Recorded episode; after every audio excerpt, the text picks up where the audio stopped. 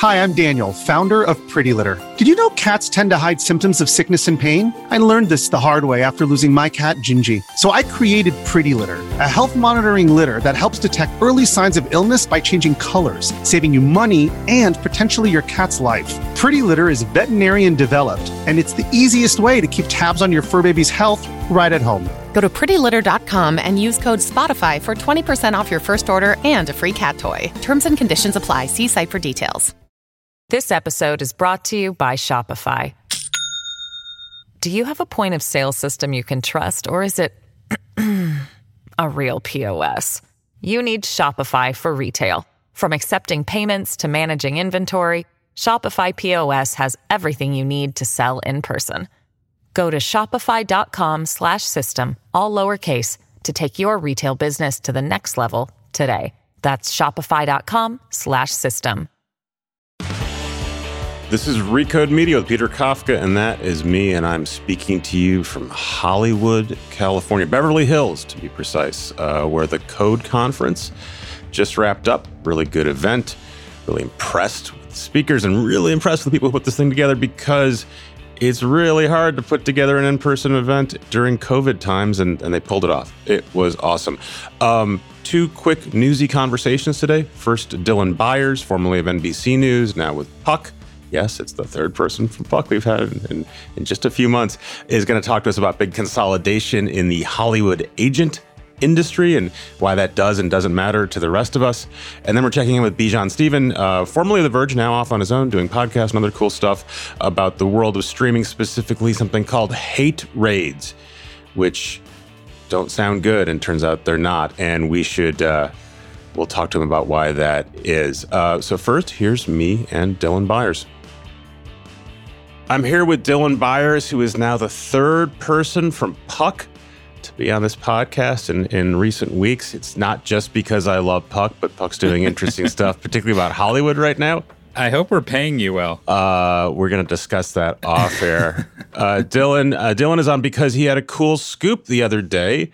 Uh, big Hollywood insider news: CAA, big talent agency, is buying ICM, another big talent agency in Hollywood. Shrinks the number of agencies from from uh, four to three in Hollywood. So, Dylan, what does that mean beyond the fact that some agents are probably going to lose their jobs and one big agency is going to get bigger? What, what does that tell us about the world?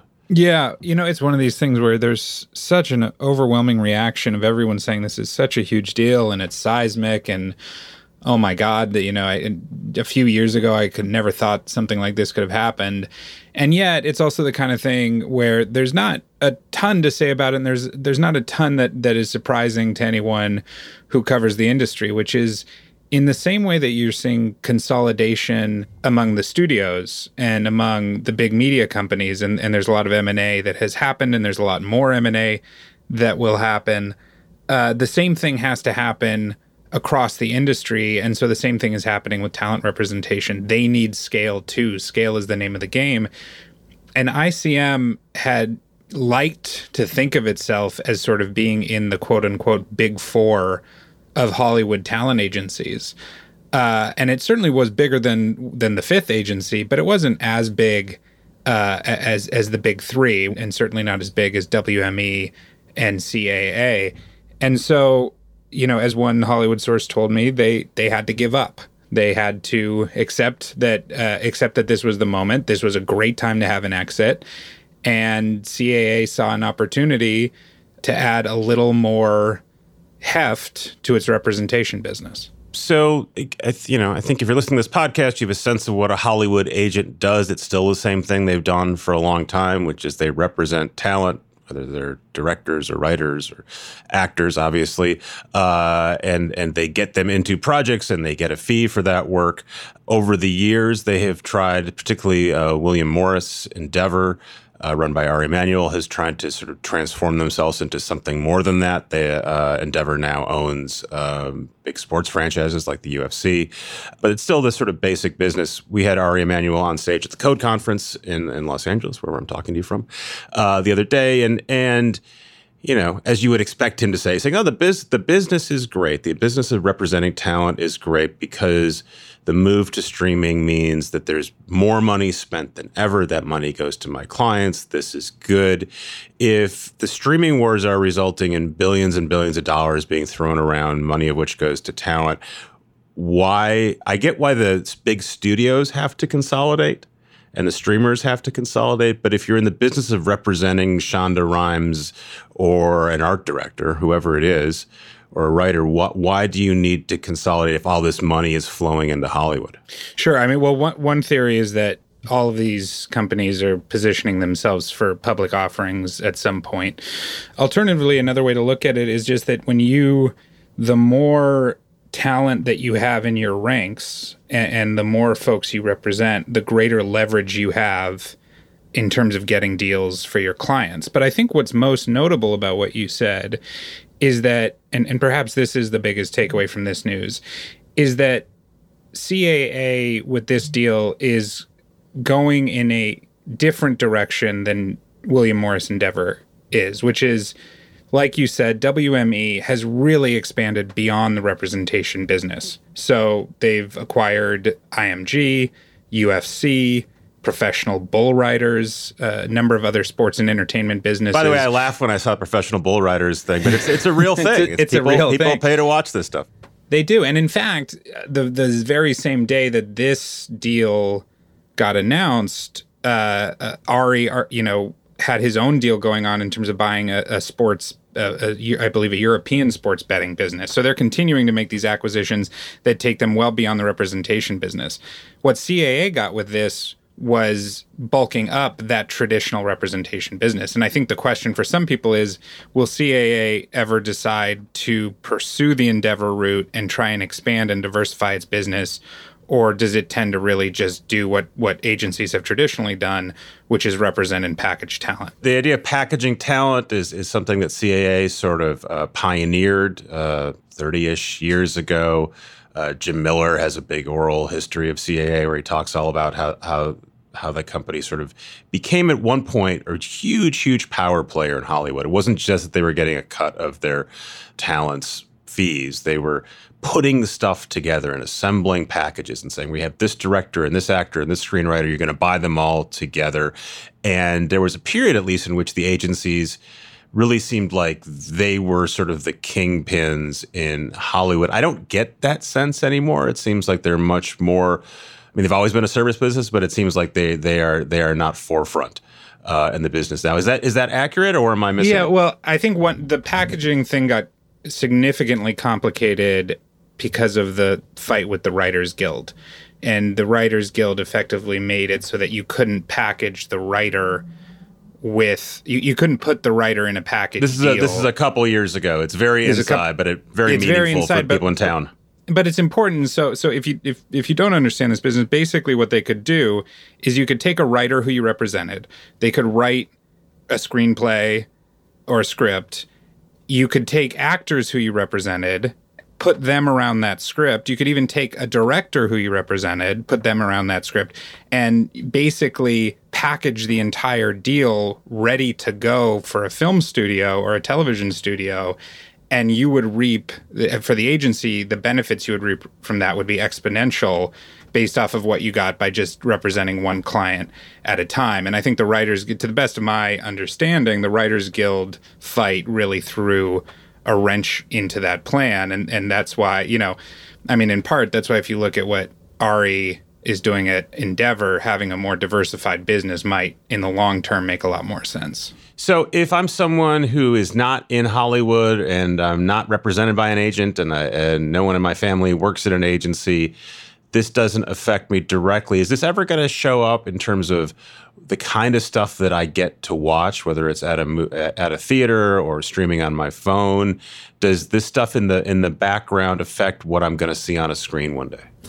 I don't think so. I mean, I think that in in terms of this specific deal. I mean, the, the how, how, agencies were able to go about packaging things definitely affected what you saw because projects were the agencies were playing a larger role in creating these projects. So things that you know in an older Hollywood might have come together more organically were now coming to you and being, you know, movies and shows were being cast by virtue of whether or not those people belong to the same agency, and that that's you know not an exactly romantic way to think about mm-hmm. uh, how the great movies and TV shows come together. In terms of this deal, I don't think anything you know for, for the for the average viewer, I don't think anything will change, and part of that has to do with the fact that at the end of the day, CAA is beefing up its ranks, yes, but ICM was still relatively small. I mean, Ari made a joke, I think, or, or a slight dig at the deal when he was on stage yesterday when he said, I think what they bought was five incredible TV writers.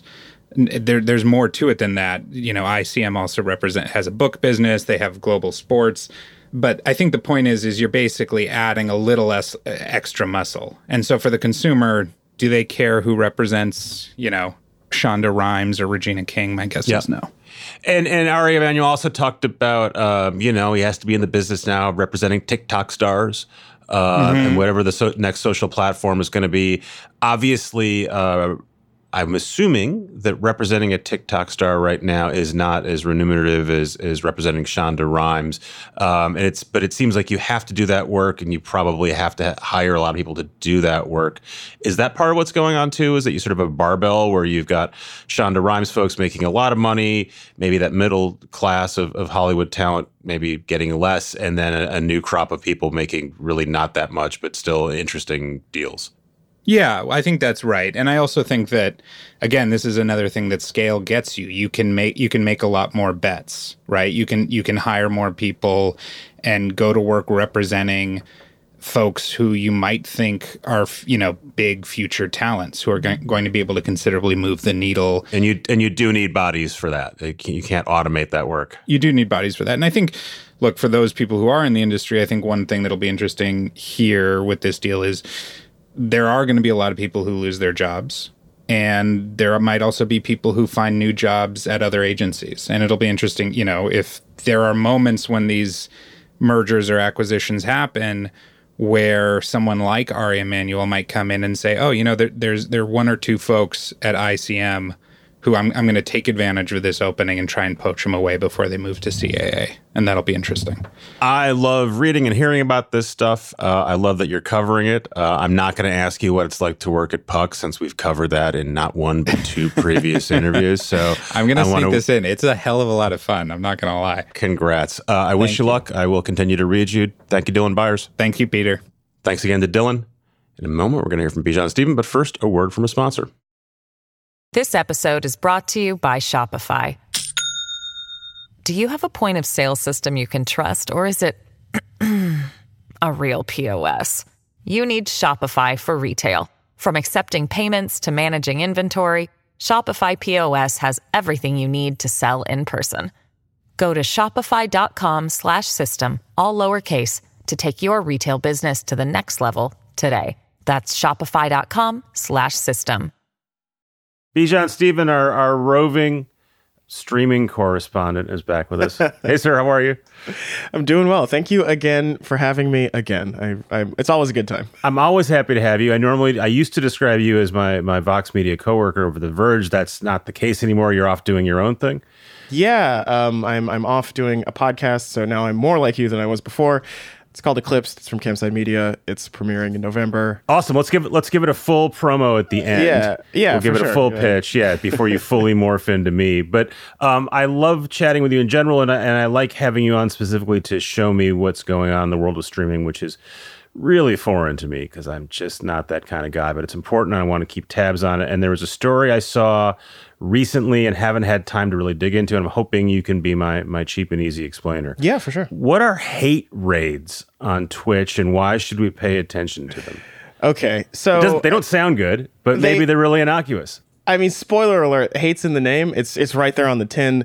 It's not great. Um, it's funny because um, this is this has sort of always been a problem. I think one time, one of the times I was on the show, uh, I was talking about how raids were like my favorite part of Twitch um, which is true.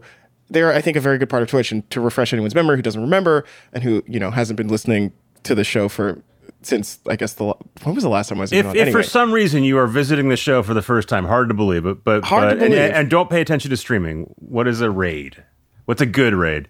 So a raid basically is when you're live at the end of your stream, you can send all of the viewers who are watching you live to another streamer who is live, which is a really good way for like, you know, people to build audiences and connections. And it's one of those things that's, I think it's one of, the, it's part of the ecosystem of Twitch. It's very, I think it's very important. Now that you're done watching me, go watch Bijan over here. Exactly. Here's and exactly. here's a link. It's like, yeah. uh, so it it's was we used to we used to we used to call this like an ad when in the TV days, right? Like Well, next up on NBC, the, It's a the little show after. Friends.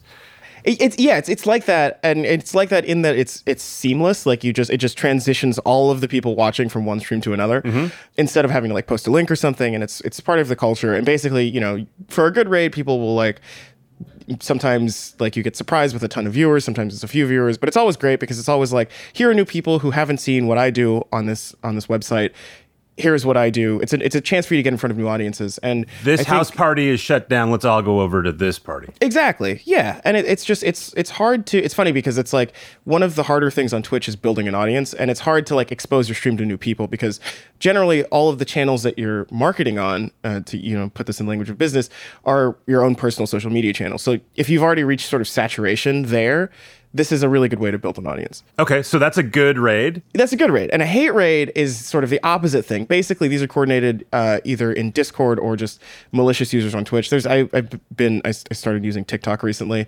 and there's like a a list of like usernames that you need to block going around for small streamers because these people are coordinating hate raids. But basically, a hate raid is doing that like the same the thing I just described, but maliciously. So people will flood your chat and start calling you slurs and there's really nothing you can do about it. I mean, you can turn off raids entirely, which is difficult because then you don't get any raids. You can also turn off raids from people you don't follow or whatever. So there's, like some there's a specific raid mechanism you can turn off.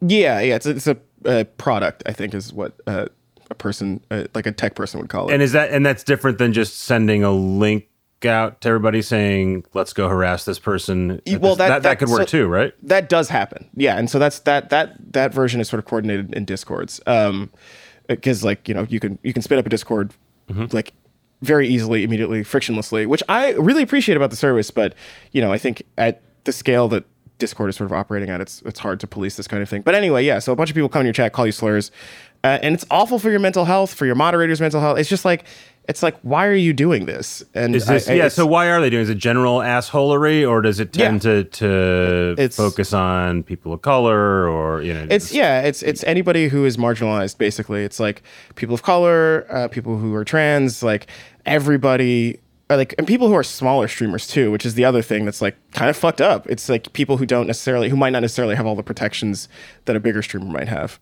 so it's just ge- general bullying, which could have racist Right. or other intent.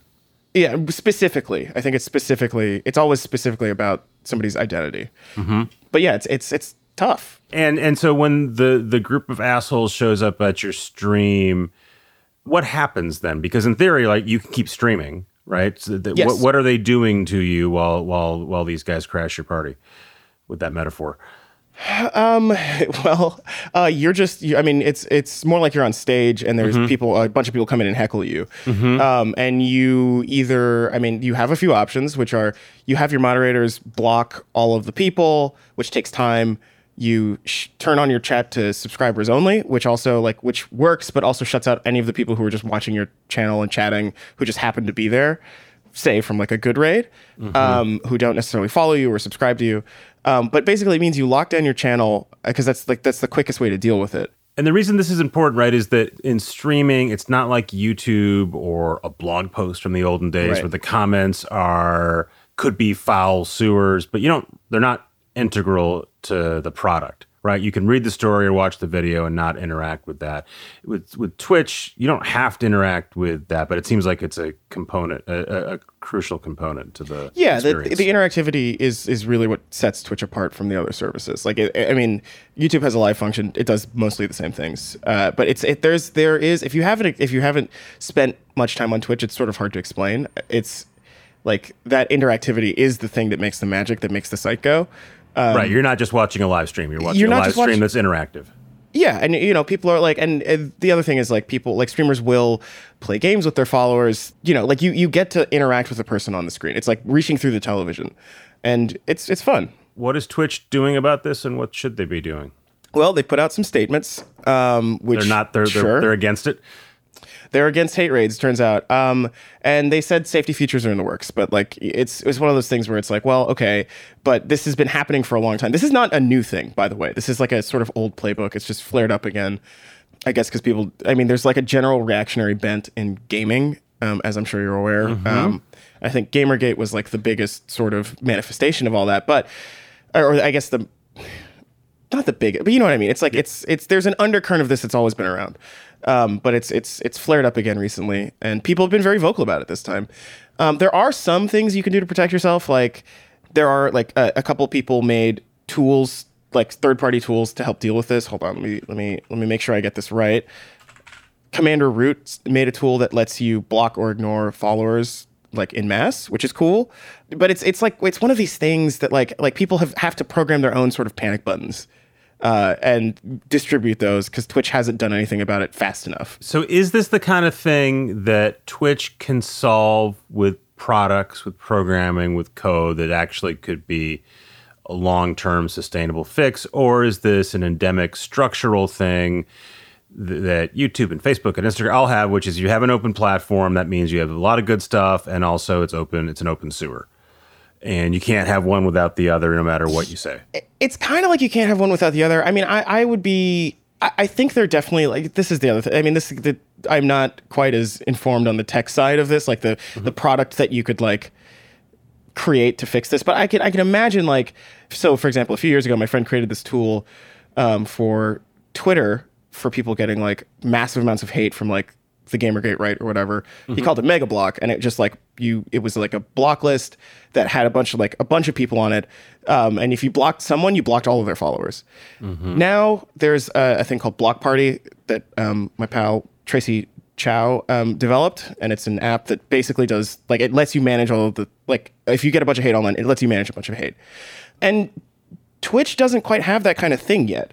And it's I think it's also telling that like these are what I just mentioned are two third party tools developed by people who like could not stand the way the site was architected. And I think there's a lot of similarities between Twitch and Twitter in that like there's a lot of drive by sort of interactivity. People can find you without following you like you know, it's and that's a good thing until it's not. Right. If you if you're putting on a show in a theater, that's great. You have an audience. They they've paid money. You probably you might know who they are. There's kind of a, a built-in gate that that prevents them from acting outlandishly, uh, but it limits your audience. If you have an open performance in a park, anyone can come by. Most people will dig it. Someone could throw an egg, and in theory, a lot of people could come throwing eggs. Exactly. And so I think there are some probably technical solutions. Like a lot of these, you know, a lot. It's like a lot of people come in and spam sort of the same thing, like the same sort of set of slurs or whatever. And like, there's a lot of. It's, it's not inauthentic behavior, but it's like, I think at the technical level, it might be easier than they might think to discern when a hate raid is happening. Um, if you just look at these things, because they they have a they have a signature, right? It's like a bunch of people coming in, spamming slurs, and then presumably leaving, or spamming slurs until they all get blocked. So, can we learn anything big picture about sort of um, Twitch? Twitch and how they're responding, or, or Well, just tell us, look, this is the nature, the nature of the internet. Like like Adam Mosseri says, you know, some cars are great and some are going to kill people, and you gotta have you gotta have both. Yeah, it's it's I, I think it's one of those things that the internet is like no matter how much it's ruled by private companies, the internet is kind of a public square, uh, and the private companies have have also tacitly sort of agreed to this. I think Twitch could do a lot more. I always this is I've been saying this for a long time, but I really do think they could do a lot more to protect their streamers, and I think they should do a lot more. They move very slowly because I think they're very cautious about rolling some of this stuff out. Which I mean, you know, I don't have all the I don't have all the facts. Maybe there is a legitimate reason to move slowly on something like this, but like it's funny. The, there's I've, I think I've said this before, but weirdly enough, Twitch, aside from all of this stuff, Twitch is like one of the best mo- moderated sites on the internet, and that is because streamers hire their own moderators. Like you get to set the tone of your channel, and it's not like a top-down thing, like, um, for example, Twitter or you know other social networks. Yeah, it's it, uh, Reddit similarly, right? Does a good Yeah. job of moderating itself, or can, right? Because Right, people exactly, who care enough to set those things up will will take care of them. Exactly, but it's like it's kind of galling that Twitch hasn't provided tools to like fix, like to help moderators to, to help streamers to like f- kind of fix this stuff. Reminder that Twitch is owned by Amazon, Yes, Um, which has a lot of resources. So if they want, they can. they, if they want, they could. And it's you know, it's like a billion dollar company. It's like you, they, it's it's. I'm shrugging. You can't see me, but I'm shrugging. you can hear it. you can hear it. While while I have you here, one of the conversations we had was about the the talent wars between Twitch and YouTube yes. and Facebook was in there is in there. Microsoft was in there for a minute and bailed out. And since then, over the summer, I think actually just a few weeks ago, uh, one of the big high profile streamers who's been on this podcast, Dr. Lupo, and then another one went from Twitch to YouTube. Is that meaningful or is that someone writing a check and someone saying, okay, and that's all there is to it. Both of those things are true, actually. So I think Lupo was interesting because he he gave an int- uh, an interview to um, Nathan Grayson over the Washington Post, and he was basically talking about how the check from YouTube would allow him to like spend more time with his family and actually get to do stuff. Because the thing about streamers and big streamers is they make a lot of money, yes, but they are literally live on air for tens of thousands of people like every hour of every day. That's what's what really struck me about him and and who did I talk to? Tim, who was Tim the, Tatman? No, there's a political guy. Um, oh my. Oh, you talked to Hasan? yes, yes. Um, mixed reaction to Hasan's uh, interview. I, I, will say from the Recode Media listeners. Yeah, uh, but yeah, they're, they're I think he's. I think are, he's great. They're, they are they are stuck to the chair. That's the job. It's a grueling job, and like the thing is, like the more attention you get, the harder it is to take breaks because the you take breaks, you lose subscribers, you lose revenue, you lose brand deals, and it's like there, there's an incentive to keep going always, and that is not healthy. Um, and I think so. I think part of this is like you know I think the Lupo thing. I think Tim the Tatman left also to go to YouTube. Uh, it's part of it's getting a check, but it's also like streaming is growing up. Like these people have been streaming live like for years. It's been a long time. I will continue to entertain you, but I can't be lashed to the wheel. And if you want me to entertain you, you Yeah. have to allow me to have a water break and Yeah, exactly. and, and to go to the bathroom and to go to bed eventually. Yeah, and it's and I, I I you know like as a person who still streams occasionally, like I, it's like I, even I I don't have a lot of like I don't do as much streaming as these people do, but like you know sitting down and doing stuff for an audience for like two or three hours is grueling. It's like a tough thing to do. Um, if you don't believe me, try it. I think it's interesting because I don't know that I think the talent war sort of overtones have disappeared a bit. Um, I think definitely there's still some machinations in the background because it's no, I don't, I don't think it's a secret that a lot of people who have left Twitch for other sites are repped by the same management agency. They're called Loaded. Um, and I, I feel like I've, I've, I heard whispers when I was, you know, the Twitch whisper at The Verge. I heard whispers that, you know, they were driving very hard bargains for their streamers, which is great, I think. And what we don't know is whether the audience goes with you when you switch your platform. Yeah, I think your real fans do. I mean, that's the thing. It's like, it, you and we have case studies now because like Ninja left. He went to Mixer. His audience dropped a ton, but he still. I mean, he was still streaming to like thousands of people. It wasn't as many, but he did have like a reportedly what thirty million dollar check. Like, right, but he, yeah, his, you know? Uh, his, his, not not enough of his audience I trans moved to make it worthwhile for Microsoft to, to And do then- what they were doing. Right, because you can't. You have to buy an ecosystem. You can't buy just one streamer. Um, but he did come back to Twitch, and his numbers went back up. I mean, they're like lower now than they were at his peak. But like, I mean, it. There's there's like a. I think there's a meme in on Twitch now, and it's like. Ninja fell off, or it was for a minute, but it's like, who cares, man? Like, he's an adult. His shoes are in Walmart. Like, like, this is like a quality of life thing. So I think on the whole, it's a good thing that these streamers are realizing that they can't keep this grind up. They're not in their 20s anymore. It's like, it's tough. It's like you're a real adult human. This is your real adult job and your real adult life. Like, spend time with your kids. Bijan, let's get your shoes at at, uh, at Costco. Tell us how you're going to do that with this new podcast you're working on. God, what is it? What is it, and, and and and when can we listen to it? So my new podcast is called Eclipsed. It's from Campside Media. It's a narrative weekly history show, which are three qualifiers. It's also reported, which are three quali- four qualifiers that make it very difficult to do. But great team. We're like doing stories about like lakes that disappear and um, like the destructive power of fruit flies and like stuff that I think is really interesting. Stories from history that got the, con- the conceit is stories from history that got overshadowed by other bigger stories. And it's been really fun. I've been working on it for a while now, and it's coming. So it premieres November 16th, which I believe is a Tuesday. I should look that up for the future. Okay, so Um, we're, pre- we're we're seeding anticipation. Right, right. We're seeding anticipation. The trailer drops, I think, probably the day before this show comes out. So synergy. Man, you are you are really ahead of schedule because I'm making a narrative podcast. The first episode is up, and but we're doing the whole laying the track as the train is moving thing. Oh boy. Yeah, we're gonna be in that place as soon as the train starts moving, um, which is somewhat terrifying because again, we have a bunch of episodes to make, and we have made a few of them, and they're good. But yeah, go listen to the trailer. You'll Okay. like it. I, I got to go make some episodes. I'm going to go. You're going to go, and we'll we'll keep Yeah. talking. Thank you, Bijan Stephen. Good luck. Always a great time. Thanks for having me. Thanks again to Bijan. Thanks again to Dylan. Thanks again to our sponsors and to you guys. This is Peter Kafka at Recode Media. You know that. I just said all that. For many minutes, you've known who you're listening to. Anyway, we'll be back next week. We'll see you then.